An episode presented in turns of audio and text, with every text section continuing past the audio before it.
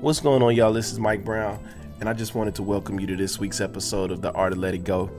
While I have your attention, please be sure to subscribe to the podcast wherever you listen. Also, leave a comment, let people know what you think, let me know what you think. Uh, I'm always trying to be better and do better. Also, check the bio, the description of this podcast. Just released some new merch.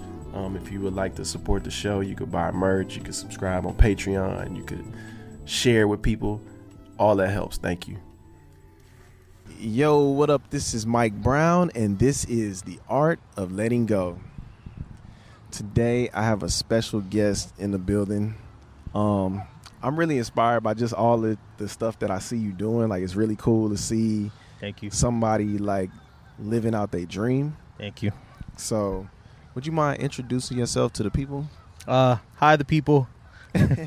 My name is uh, well, I go by Yawny Blew, uh, but y'all can call me Johnny as well. Um, so yeah, that's who I am, singer songwriter from New York. Yeah, that's what's up. How you feeling today? I'm actually really happy. This is my first time outside today. No, no, no. I walked my dog, but this is my first time outside to not walk the dog, so it feels good. That's what's up. Yeah. That's what's up. Um, we was talking a little earlier, you know, just about like creating and yeah, like I said, just living living out your dream and you do music and did you Mhm. start did you start as a writer? Did you start like singing? Um, I, I think it was kind of both. Yeah. Um, I started taking music serious when I started writing, but I was always singing. I That's was always up. singing, and I started writing at like 13, so it was all really early. So it's all just kind of always been a part of my life. Yeah. Um, when did you take that step to like really pursue it and and know that this was what you wanted to do? Um, there was a couple couple of steps I feel like kind of shifted me in the right direction. The first was going to school for sure. I was of the mind of somebody was going to discover me, or Yeah. like I had to go on a show or put something online. And I spent a long time living that fantasy. And then one day I was like, oh, I can go to school and be practical. Yeah. And um, I decided to go get my degree in, in um, uh, recording, audio engineering stuff. And um, that kind of sent me on a spiral. And then that was right around 21. And then at 25 was when I decided to move to LA to pursue songwriting. And things really took off there. man um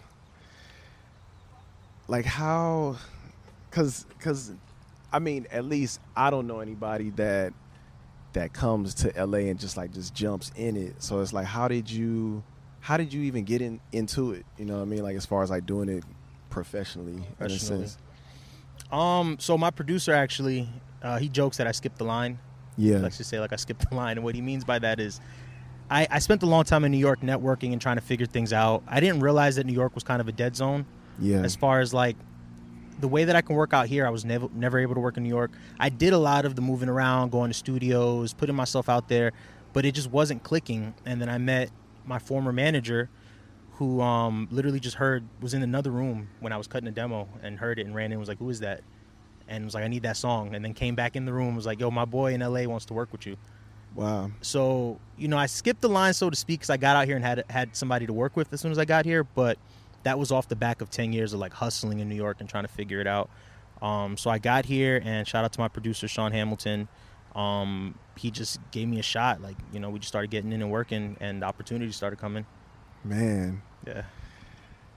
and that's that's dope to me because like i was telling you earlier um feeling like education just may not be for me and i'm getting to that place of wanting to take that step out and uh it's scary to to like truly believe in yourself in that way so i'm curious to know like like how do you how did you get to that place of like really trusting like i'm doing the right thing Yeah.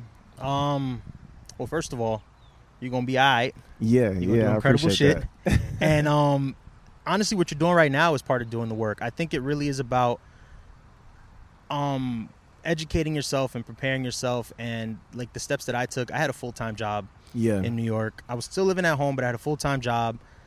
I was in a relationship. I thought that my life was kind of set, and I you know, I had a little extra money, so I started taking trips. I went to Miami, and um, a friend of mine had recommended uh, this book called The Artist Way. You read The Artist Okay, Way? yeah, yeah. I actually was doing some workshops uh, teaching the artist way. Okay.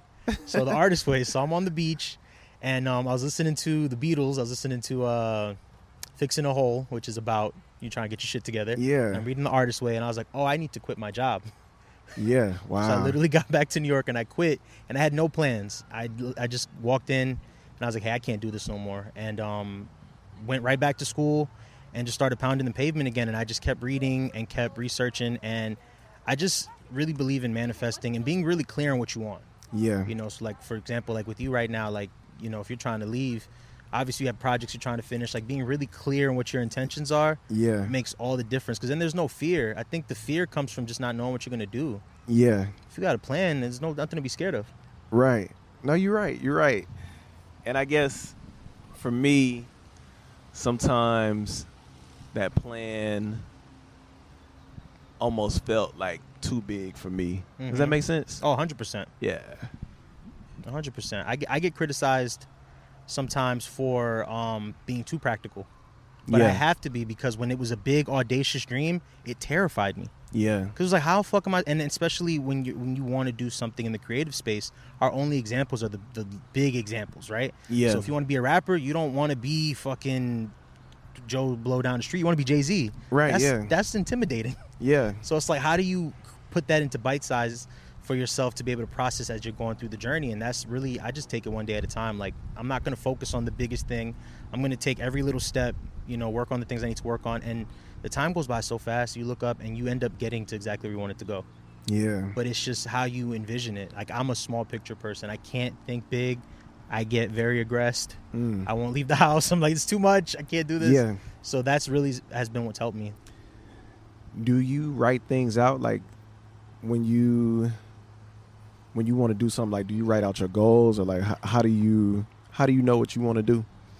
I've started. Um, I bought a whiteboard, and I keep a journal and the notes on my phone, and I'm constantly writing down what I want and and being very, very clear and very intentional, and even down to the time frame. Sometimes Yeah. the time frames can be scary too, but it just it gives you it gives you some kind of accountability, and I think that's really what a lot of people lack when pursuing their dreams is accountability. And I'm not the best at it at all. That's why I can talk about it because I'm terrible at holding myself accountable, but yeah, I just write it down. I write it down, and it was scary the amount of things I did my first year here that I had wanted to do, but I just had no fear. But I, had, I had to work myself up to that point. Like that was coming off the back of like I had stopped doing music for a year, just to be able to yo-yo back and be like, oh, I'm gonna go 100 percent now and go and pursue this. Yeah. And as I hear you say that, like I think my fear has just been tied into like everything that I've done and working myself in a place out of fear Mm-hmm. is probably what got me here today. I think that's why I feel good about everything I'm feeling today. But man, I would say like the sexuality shit Mm-hmm. was a mind fuck for me A and it affected so many other spaces of my life almost still to this day.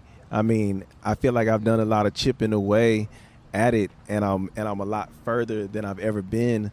But you know that that fear of fuck i don't even really know what the fucking fear was you know what i mean? Like when i think back at it Rejection. i really don't even know yeah. It's rejection. I think. A part of it shame. yeah. A lot of that with sexuality is rooted in rejection is rooted in shame. It's also rooted in we have to remember we, we're trying to operate in an industry that's historically homophobic. True um, true. urban music in particular. Yeah. which is crazy because music and arts in general have always been influenced by queer culture but urban music in particular hip-hop and r&b is is, is inherently homophobic like the year I, f- I started making music was also the year i found out i was gay and the biggest artist that year was usher and the worst thing Oh, you could have wow. called usher was gay yeah so imagine like the things that I'm, how my brain is siphoning all these things of like I, I'm doing this thing that I love, but now I'm realizing the kind of person I am. But now the worst thing that I can do, yeah the you know the worst thing I can be is is is is who I am while I'm pursuing music. Like it was the biggest mind fuck. Yeah. Um, do you feel like you get to be your full self in your music? I'm learning. So so backstory on me. So I definitely um I went through the whole thing of just being closeted. Actually, my whole music career in New York, I was closeted. Um, I basically lived a double life, you know, being in these studios as a songwriter, as an artist, as an engineer, um, navigating cis spaces, straight spaces, and then being queer in my personal life. Um, so moving here to LA, I moved here with my partner, and honestly, it really forced me to be myself because there was no excuse. It's like it's just me and him. I can't omit this person from Right, my yeah, life. yeah. So, and I guess I was kind of lucky that I had not kind of. I was definitely lucky that I had someone to kind of lean on. Um, and I also was just tired of hiding, so I, I was very bold and making sure that when I got out here, I was very clear about who I was. Yeah. So the point where maybe sometimes it was annoying. I was like, "Hi, I'm gay," Yeah. Yeah. but I was like, I needed to do that to assert myself. Um, and as a songwriter, a lot of times it doesn't really matter what your sexuality is because you're talking for other people. But as an artist, it has been liberating to start to put pronouns in my music and really That's dope. influence it with my with with queer culture. Um, I never thought I'd be able to do that. yeah. So it's, it's liberating, but it's, it's scary sometimes. Sometimes like, am I doing too much? And other times I'm like, this is who I am. Like, Yeah. you know, you, you still wrestle with it. That's what's up, man. That's really dope to hear. What, Uh, what was your experience like? Because I know you you said you came out here in as making 2010. music or with dealing with, your sexuality while dealing with making music. Um, dealing with my sexuality while making music. Um, I think music was my safe space to express those things that I wasn't able to really put into words. You know what I mean? Because I didn't feel like I really had anybody to talk to. Uh, just because I didn't know no gay people. Like just growing up, I mean, the, the most gay people I saw were on TV. Mm-hmm. You know what I'm saying? And that is some design that somebody with some money created Yep. as the idea of what you know it means to be both black Fantasy, and gay. yeah. Yeah. So, and I didn't, I didn't connect to that. Same. I didn't connect to that. So for a long time, I really lived in denial of even being gay because it was like, I play sports, I'm masculine, so how can I be gay when that's that's what gay is on TV? You know what I mean? Yeah. It didn't make sense to me because nobody, I don't think anybody knew how to explain that at that time. Mm-mm. You know what I'm saying? We had no So, examples. Yeah, and it wasn't until I moved to LA till I started meeting like these really masculine men that were gay, and and it hit me, and it was like, fuck, you know, it it really sent me into a depression. Oh, man. um, just because I I accepted the reality of like, oh man, you gay, like. You've been liking dudes forever. You like, cause I really in my mind thought, oh, I'm gonna grow, outgrow this or some shit like that. So you got here. I got still here in denial. still, yes. I don't know. I don't like the word denial, but still sort But of. yeah, yeah. still still figuring it out. Um, Oh man, and you're navigating these music spaces that are yeah, inherently like hypermask, man, I homophobic. I won't even put the experience on here, but I had an experience where like, you know, fuck it, I don't care. Shit, I'm Right. I'm here. It's your pod. Um, man, I was interning for a record label, okay. and they paid two strippers to have sex with me. oh and shit. I had Knowing zero or they interest. didn't No, know? I don't think they knew. I don't think they knew, but uh, yeah, it was it was quite traumatic Oh my god. because I was like, what the fuck? Like this this was. I mean, I'm sure like anybody that would be attracted to that. Probably of would be course. into it. But for me, it was like, oh no. But that that's the experience though. A lot of people don't realize a lot some of your favorite artists and maybe you were of age, but some of some of our favorite male artists experience those kind of experiences in their teens. Yeah. Like basically getting like their manhood sort of thrown at them and not even prepared yeah, for it sexually. Yeah, yeah. And especially for you as a gay man, so like was did that experience snap you out of it or you still had um, time after that where you were like, uh uh I I knew I wasn't interested. Uh, but I was like I said, I was messing with guys, but I I just threw it with, thought it was something I would outgrow. No, right. But being in that space, it it made me feel like I had to act more quote unquote masculine or quote unquote straight. A hundred percent, you yeah. know, and yeah, it just that wasn't it. But going back to the music and and in correlation to that, um, yeah, I think a lot of my music used to sound really sad Yeah. and uh I would do it and I don't know if I would all the way necessarily enjoy it. It was good. Like looking back, and I listened to some of my older stuff. Like it's almost like looking at pictures, and Mhm. um, I could tell where I was at and what I was feeling, and like when I came out, I felt like I said, music has always been a space for me to express myself. Mm-hmm. My music started feeling brighter, and it made me really uncomfortable because I wasn't used to making music that felt quote unquote good. Right. No, I, I relate with that because I mean I, I started off in an R and B group, so that's like the worst of it. I'm singing about women. Then I went from there to just being a songwriter and doing hooks about things that I knew nothing about or didn't care about.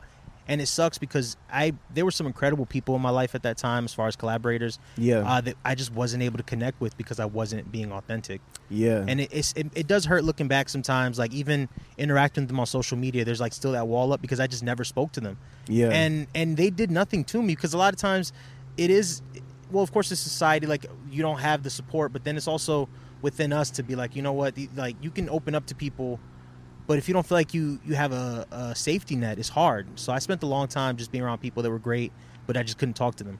Yeah. and i made it very clear to myself when i moved to la and i was very intentional in saying like while i was here i wanted to be more open. I wanted to work with more queer artists. That was big for me.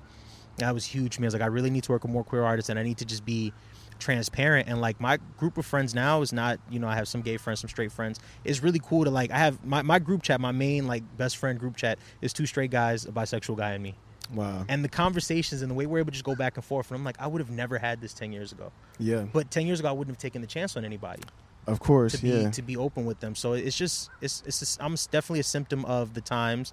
You know there's a lot more working in our favor now than there was 10 years ago um in 2010 clearly like frank ocean didn't come out till 2012 and that that was what helped me come out. Mm. Frank Ocean coming out because my my friends, my close friends, were so accepting of Frank Ocean. I was Mhm. like, shit, they gotta accept me if, Hell if they accept this stranger. that that was huge. I remember that happening. I was I was interning at the Source magazine, and it was so funny because um I, again back then I nobody I wasn't really open, but they gave me the story to write, oh wow, and I was like this like it was like God telling me like you need to you need, and I didn't want to listen to Frank like I didn't want to I didn't like God Future I missed that whole wave it went right over my head.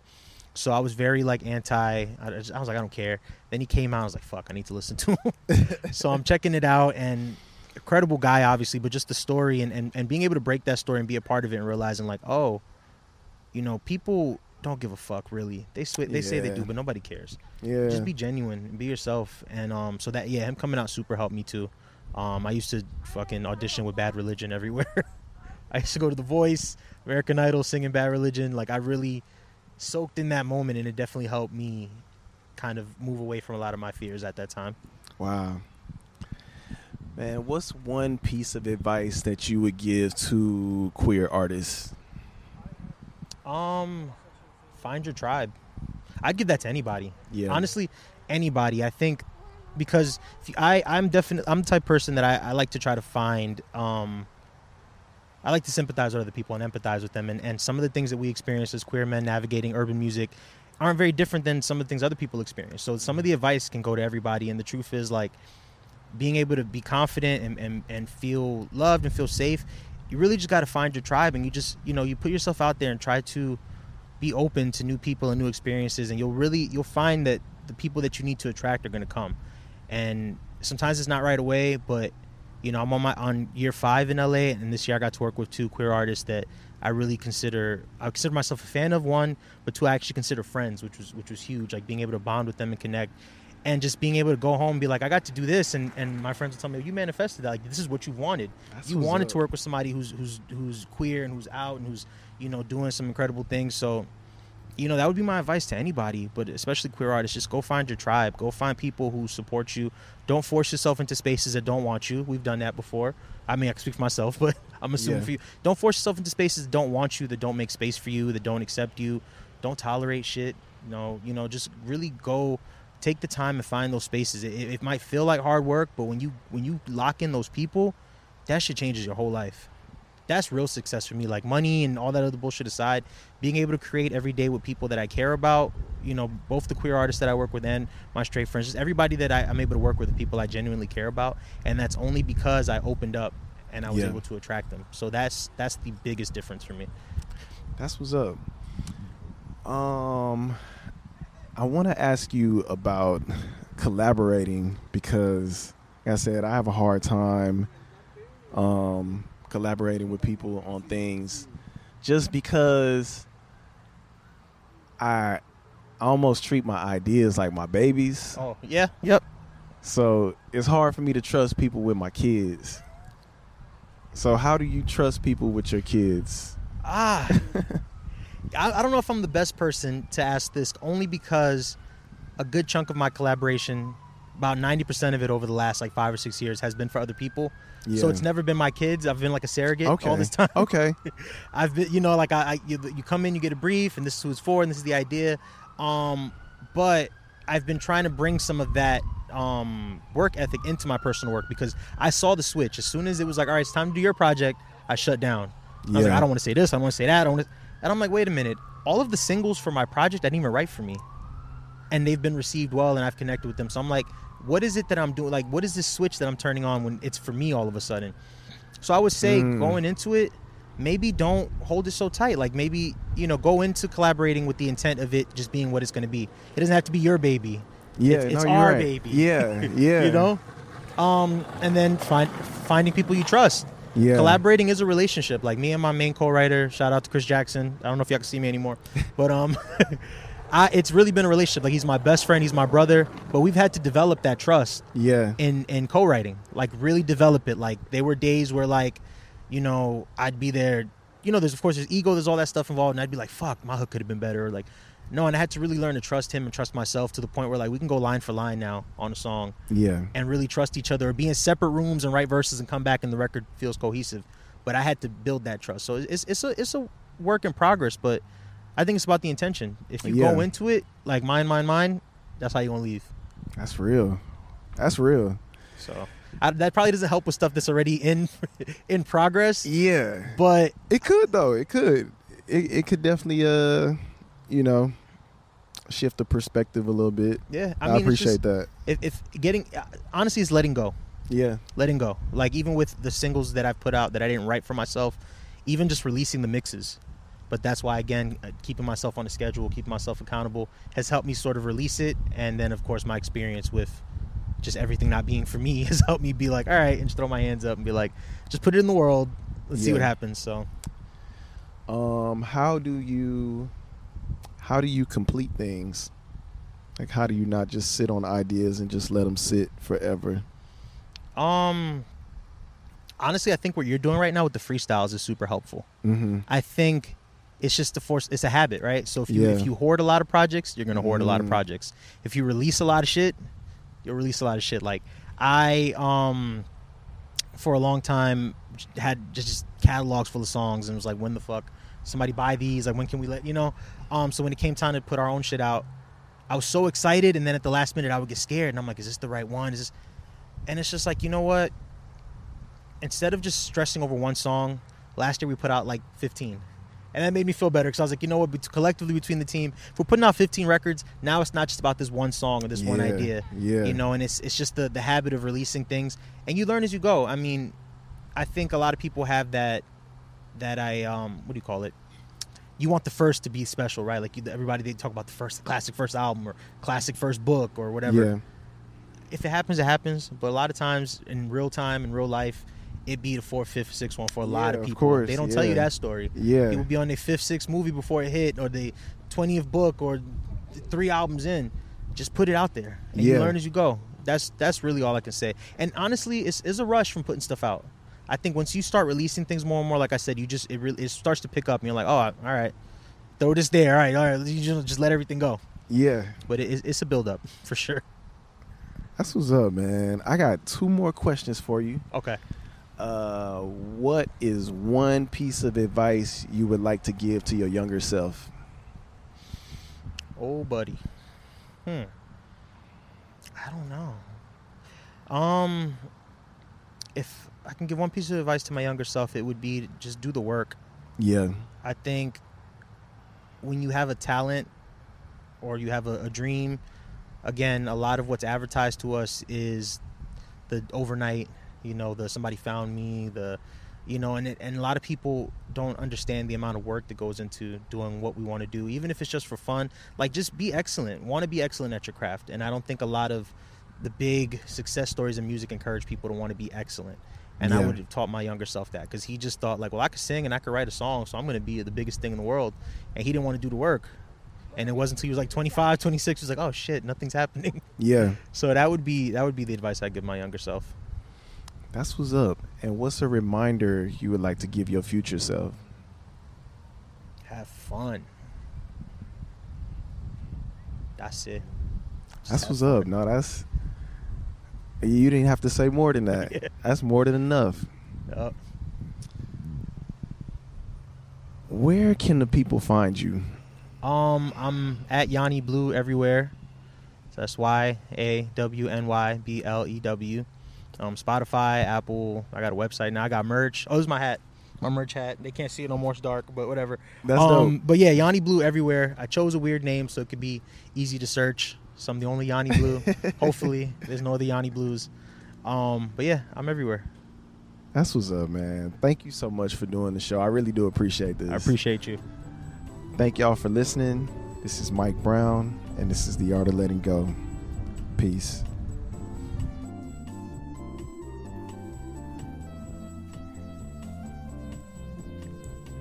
Thank you for tuning into this week's episode of Art of Letting Go. If you like what you heard, please be sure to subscribe, share with your people, and also uh, leave some feedback. Leave a comment. Let me know what you think. Let other people know what you think. Um, also, if you would like to support the show, we are on Patreon. We are on Anchor, available for subscriptions. I'm gonna start releasing some exclusive episodes for the subscribers. Also, you can buy some merch. Um, I just released some new merch for the podcast. Uh, you can find that link in this bio of this uh, in this description of this episode or on Instagram. It's the art of letting go. Peace.